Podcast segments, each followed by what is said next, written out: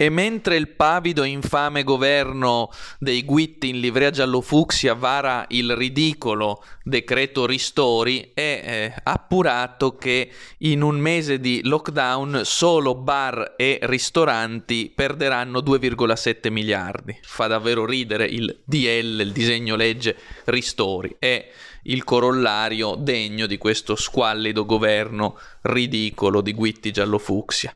Bene, l'ho detto e lo ridico, non soltanto porto per quel che può valere la mia piena solidarietà ai baristi e ai ristoratori, ma vi spiego ancora una volta repetita Juvent, perché questo accanimento contro bar e ristoranti. Intanto, come ben sapete, non è provato da alcun dato scientifico che il virus si diffonda maggiormente nei bar e nei ristoranti rispetto ad altri luoghi. È evidente ed è quasi eh, banale ripeterlo e tuttavia anche l'ovvio vuole la sua parte. In realtà vi è ben altro. Hanno preso di mira con tanta foga i bar e i ristoranti perché la distruzione preordinata di bar, ristoranti e altre attività eh, pubbliche rientra appieno nel progetto infame di questo squallido governo giallo-fucsia, come non mi stancherò di ribadire, ma eh, soprattutto rientra nel piano del nuovo ordine terapeutico planetario, di questa ristrutturazione verticistica dei rapporti di forza.